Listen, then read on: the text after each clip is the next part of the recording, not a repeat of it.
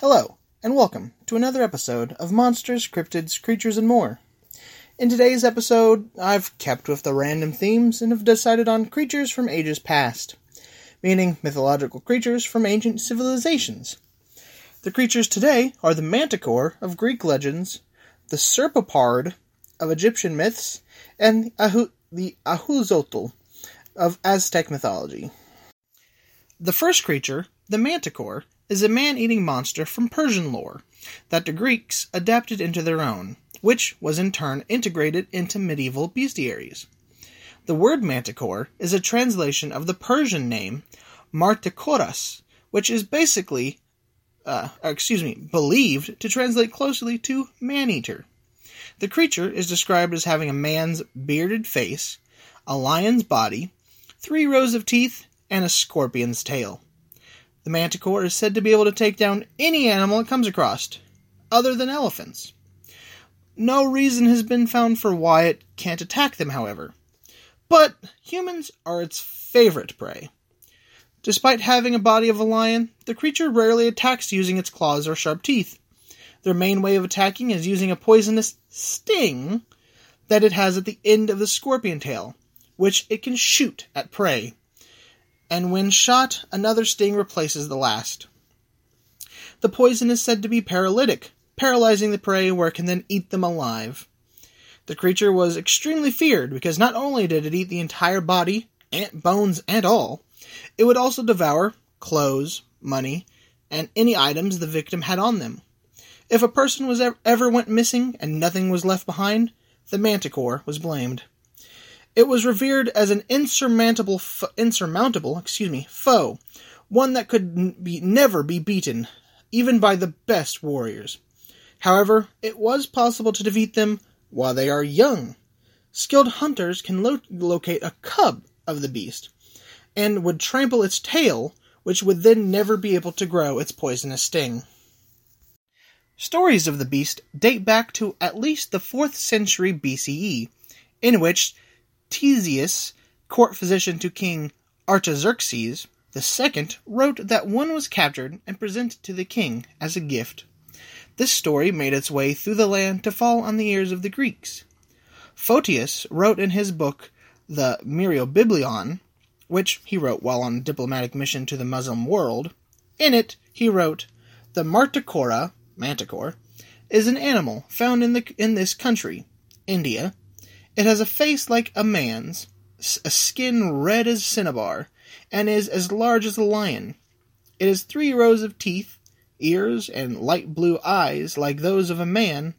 Its tail is like that of a land scorpion, containing a sting more than a cubit long at the end. It has other stings on each side of its tail, and one on top of its head, like the scorpion, with which it inflicts a wound that is always fatal. If it is attacked from a distance, it sets up its tail in front and discharges its stings as if from a bow. If attacked from behind, it straightens out it excuse me, it straightens it out and launches its stings in a direct line uh, to the distance of a hundred feet. The wound inflicted is fatal to all animals except the elephant. The stings are about a foot long and about as thick as a small rush.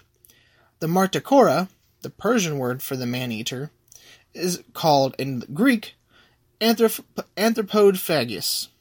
man eater, man eater, excuse me, because although it preys upon other animals, it kills and devours a greater number of human beings.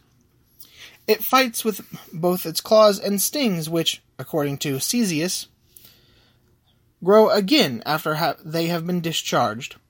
There is a great number of these animals in India, which are hunted and killed with spears or arrows by natives mounted on elephants.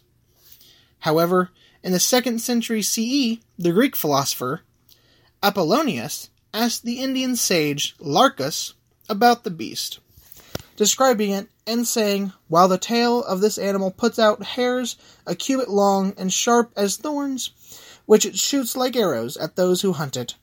To which he, the sage replied, I never yet heard in this country of an animal that shoots arrows. The creature, being part of the of Greek mythology, has made numerous appearances in media. In anime like Magi and One Piece, and in the game Magic the Gathering. in TV shows Grimm, Merlin, and the Power Rangers Mystic Force, and in video games like Warcraft, Titan Quest, Ark Survived Evolved, sorry, excuse me, Ark Survival Evolved, Dark Souls 1, God of War Ascension, and many more. The next creature is a Serpopard. This creature is drawn on Egyptian and Mesopotamian relics. Its name was given by researchers due to the fact that the beast has the body of a leopard and the neck and head of a snake, thus, a Serpopard. This creature's appearance was recorded on the Narmer Pelate, excuse me, and the Pelate of Nekhen. Due to Egyptians' accurate depictions of animals in their art, some believe the creature may in fact be a now extinct animal that lived in the era. The creature stood three feet tall, but from nose to the end of, the t- of its tail, its length was an astonishing 20 feet long, and theorized to weigh between 150 and 200 pounds. Due to the creature be- bearing a resemblance to lions, some believe it is a heraldic beast portraying royalty and protection. Due to this myth, or excuse me, being a myth of so far back in time, the only known stories or tales of this creature are the depictions we get of it, which are specifically on decorated cosmetic palettes from the pre-dynastic, excuse me, pre-dynastic period of Egypt, and more extensively as design motifs on cylinder seals in the Proto-Literate period of Mesopotamia, around 3500 to 3000 BCE. Thus, most of the knowledge we have on the creature is a theory at best and random guesses at worst. However, this creature does have some modern appearances, such as the tabletop game Pathfinder and the card game Magic the Gathering. The last creature is the Ahuizotl from Aztec legends, whose name could be translated as Thorny One of the Water. This creature is, as the name says, an animal that prefers to live in the water, waiting for its prey. The Huitzotl is about the size of a dog, walks on all four, and walks on all fours, but its main characteristic is that it has a long tail that ends in a dexterous, very human-like hand. The creature's method of hunting is to wade in water, with just the hand and head at the surface, waiting for prey to come close, where it will strike and kill it. But it will not eat most of it. It prefers the eyes, fingers, and teeth of its prey. Although its preferred prey is human, it will also eat deer, rabbits, and any other forest animals. It is also said to be fearful of crocodiles.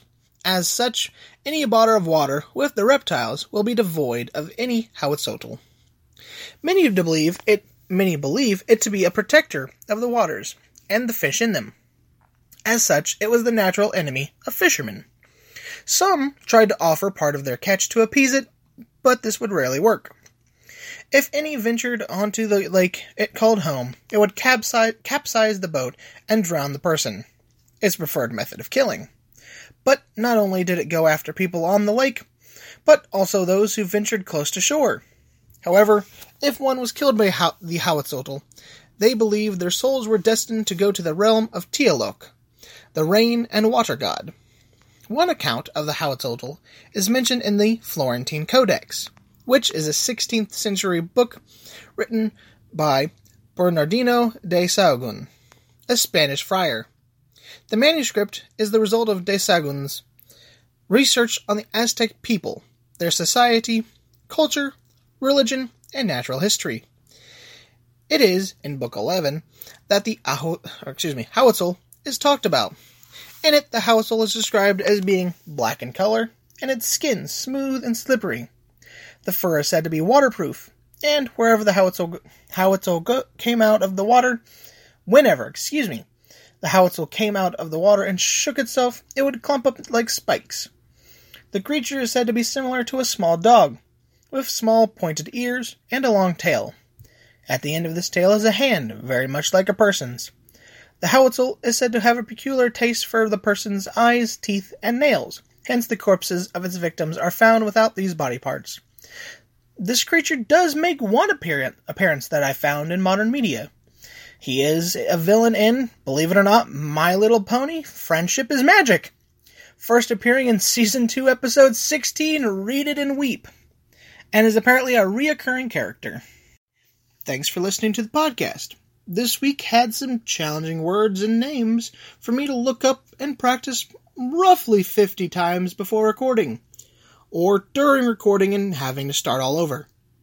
Mostly the serpopard, I keep wanting to call it a serpopod, like cephalopod, and the howitzel, which I keep wanting to say ahutotzel. This is only including the na- creatures' names. That's not even including the difficult ancient Greek, Persian, Indian, and Spanish names that come up in the stories. Another topic is I'm currently thinking about making an Instagram page for the podcast.